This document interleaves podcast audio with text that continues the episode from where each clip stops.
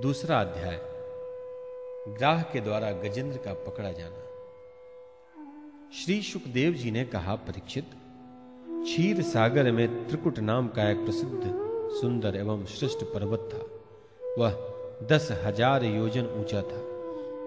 उसकी लंबाई, चौड़ाई भी चारों ओर इतनी ही थी। उसके चांदी, लोहे और सोने के तीन शिखरों की छटा से समुद्र दिशाएँ और आकाश जगमगाते रहते थे। और भी उसके कितने ही शिखर ऐसे थे जो रत्नों और धातुओं की रंग बिरंगी छटा दिखाते हुए सब दिशाओं को प्रकाशित कर रहे थे। उनमें विविध जाति के वृक्ष, लताएँ और झाड़ियाँ थी।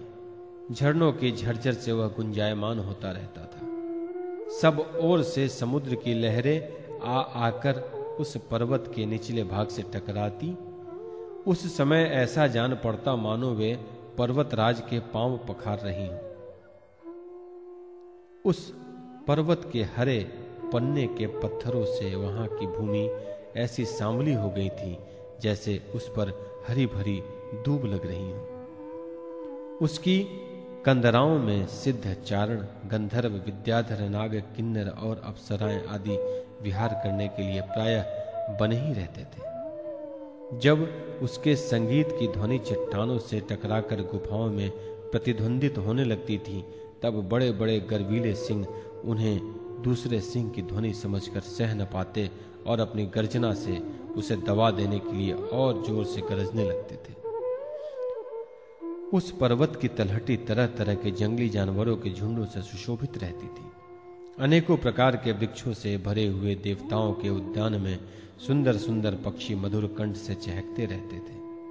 उस पर बहुत सी नदियाँ और सरोवर भी थे। उनका जल बड़ा निर्मल था। उनके पुलिन मन, मणियों की बालू चमकती रहती थी। उनमें देवाग्नाएँ स्नान करती थी, जिससे उनका जल अत्यंत सुगंधित हो जाता था। उसकी सुरभि लेकर भीनी भीनी वायु चलती रहती थी। पर्वत राज त्रिकुट की तराई में भगवत प्रेमी महात्मा भगवान वरुण का एक उद्यान था, उसका नाम था ऋतुमान। उसमें देवांगनाएँ क्रीड़ा करती रहती थी। उसमें सब और ऐसे दिव्य वृक्ष शोभायमान थे जो फलों और फूलों से सर्वदा लदे ही रहते थे। उस उद्यान में मंदार परिजात गुलाब, अशोक चंपा तरह तरह के आम, पलाय, कटहल, आमड़ा, सुपारी, नारियल, खजूर, बिजौरा, महुआ, साखू, ताड़, तमाल, असन, अर्जुन, रीठा, गुलर, पाकर, बरगद, पलास, चंदन, नीम, कचनार, साल, देवदारू, दाख, ईख, केला, जामुन, बेर, रुद्राक्ष, हर्रे, आंवला, बेल कैथ नींबू और भिलावे आदि के वृक्ष लहराते रहते थे। उस उद्यान में एक बड़ा भारी सरोवर था। उसमें सुनहरे कमल खिल रहे थे और भी विविध जाति के कुमुद, उत्पल, कल्हार, शतदल आदि कमलों की अनूठी छटा छिटक रही थी। मतवाले भंवरे गूंज रहे थे, मनोहर पक्षी किलरव कर रहे थे, हंस, कारंडव, चक्रवात और सारस दल के दल भरे हुए थे। पनडुब्बी बत्तख और पपीहे कूज रहे थे। मछली और कछुए के चलने से कमल के फूल हिल रहे थे, जिससे उनका पराग झरझर कर जल को सुंदर और सुगंधित बना देता था। कदम्ब बेंत नरकुल, कदम्बलता बेन आदि वृक्षों से वह घिरा था। कुंद, कुर्बक, कटसरैया, अशोक, सिरस, बनमल्लिका, लिसौंडा, हरसिंहार, जोनजूही नाग, पुन्नाग, जाति, मल्लिका, शतपत्र, माधवी और मोगरा आदि सुंदर सुंदर पुष्प वृक्ष एवं तट के दूसरे वृक्षों से भी जो प्रत्येक ऋतु में हरे भरे रहते थे, वह सरोवर शोभायमान रहता था। उस पर्वत के घोर जंगल में बहुत सी हथनियों के साथ एक गजेंद्र निवास करता था। वह बड़े बड़े शक्तिशाली हाथियों का सरदार था। एक दिन वह उसी पर्वत पर अपनी हथनियों के साथ कांटे वाले कीचक बाँस, बेत बड़ी बड़ी झाड़ियों और पेड़ों को रौंदता हुआ घूम रहा था। उसकी गंध मात्र से सिंह, हाथी, बाघ, गैंडे आदि हिंसक जंतु, नाग तथा काले गोरे, शरभ और चमरी गाय आदि डरकर भाग जाया करते थे और उसकी कृपा से भेड़िए, सुअर, भैंसे, रीछ, शल्य, लंगूर तथा कुत्ते, बंदर, हरिण और खरगोश आदि क्षुद्र जीव सब कहीं निर्भय विचरते रहते थे। उसके पीछे पीछे हाथियों के छोटे छोटे बच्चे दौड़ रहे थे। बड़े बड़े हाथी और हथनियों भी उसे घेरे हुए चल रही थी। उसकी धमक से पहाड़ एक बारगी काँप उठता था। उसके गंड स्थल से टपकते हुए मद का पान करने के लिए साथ साथ भंवरे उड़, उड़ते जा रहे थे। मद के कारण उसके नेत्र विह्वल हो रहे थे। बड़े ज़ोर की धूप थी, इसलिए वह व्याकुल हो गया और उसे तथा उसके साथियों को प्यास भी सताने लगी।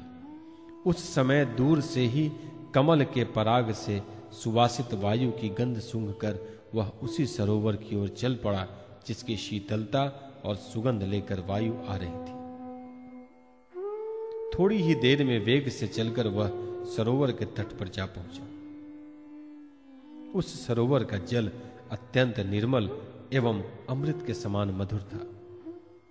सुनहले और अरुण कमलों की केसर से वह महक रहा था। गजेंद्र ने पहले तो उससे, उसमें घुसकर अपने सूंड से उठा उठाकर जी भरकर जल पिया। फिर उस जल में स्नान करके अपनी थकान मिटाई। गजेंद्र, गृहस्थ पुरुषों की भांति मोहग्रस्त होकर अपनी सूंड से जल की फुहारे छोड़ छोड़कर साथ की हथनियों और बच्चों को नहलाने लगा, तथा उनके मुख से सूंड डालकर जल पिलाने लगा। भगवान की माया से मोहित हुआ गजेंद्र उन्मत्त हो रहा था। उस बेचारे को इस बात का पता ही नहीं था कि मेरे सिर पर बहुत बड़ी विपत्ति मंडरा रही है। परीक्षित गजेंद्र जिस समय इतना उन्मत्त हो रहा था, उसी समय प्रारब्ध की प्रेरणा से एक बलवान ग्राह ने क्रोध में भरकर उसका पैर पकड़ लिया। इस प्रकार अकस्मात विपत्ति में पड़कर उस बलवान गजेंद्र ने अपनी शक्ति के अनुसार अपने को छुड़ाने की बड़ी चेष्टा की, परंतु छुड़ा न सका। दूसरे हाथी हथनियों और उनके बच्चे को देखा कि उनके स्वामी को बलवान ग्राह वेग से खींच रहा है और वे बहुत घबरा रहे हैं। उन्हें बड़ा दुख हुआ। वे बड़ी विकलता से चिंगाड़ने लगे। बहुतों ने उसे सहायता पहुंचाकर जल से बाहर निकाल लेना चाहा, परंतु इसमें भी वे असमर्थ ही रहे। गजेंद्र और ग्राह अपनी अपनी पूरी शक्ति लगाकर भिड़े हुए थे। कभी गजेंद्र ग्राह को बाहर खींच लाता तो कभी ग्राह गजेंद्र को भीतर खींच कर ले जाता। परीक्षित इस प्रकार उनको लड़ते लड़ते एक हज़ार वर्ष बीत गए और दोनों ही जीते रहे। यह घटना देखकर देवता भी आश्चर्यचकित हो गए। अंत में बहुत दिनों तक बार बार जल में खींचे जाने से गजेंद्र का शरीर शिथिल पड़ गया। न तो उसके शरीर में बल रह गया और न मन में उत्साह। शक्ति भी क्षीण हो गई। इधर ग्राह तो जलचर ही ठहरा, इसलिए उसकी शक्ति क्षीण होने के स्थान पर बढ़ गई। वह बड़े उत्साह से और भी बल लगाकर गजेंद्र को खींचने लगा। इस प्रकार देहाभिमानी गजेंद्र अकस्मात प्राण संकट में पड़ गया और अपने को छुड़ाने में सर्वथा असमर्थ हो गया। बहुत देर तक उसने अपने छुटकारे के उपाय विचार किए। अंत में वह इस निश्चय पर पहुँचा। यह ग्राह विधाता की फांसी ही है। इसमें फंसकर मैं आतुर हो रहा हूँ। अब मुझे मेरे बराबर के हाथी भी इस विपत्ति से न उबार सके, तब ये बेचारी हथनियाँ तो छुड़ा ही कैसे सकती हैं? इसलिए अब मैं संपूर्ण विश्व के एकमात्र आश्रय भगवान की ही शरण लेता हूँ। काल बड़ा बली है। यह सांप के समान बड़े प्रचंड वेग से सबको निकल जाने के लिए दौड़ता ही रहता है। इससे अत्यंत भयभीत होकर जो कोई भगवान की शरण में जाता है, उसे वे प्रभु अवश्य अवश्य बचा लेते हैं। उनके भय से भीत होकर मनुष्य भी अपना काम ठीक ठाक पूरा करता है। वही प्रभु सबके आश्रय हैं। मैं उन्हीं की शरण ग्रहण करता हूँ।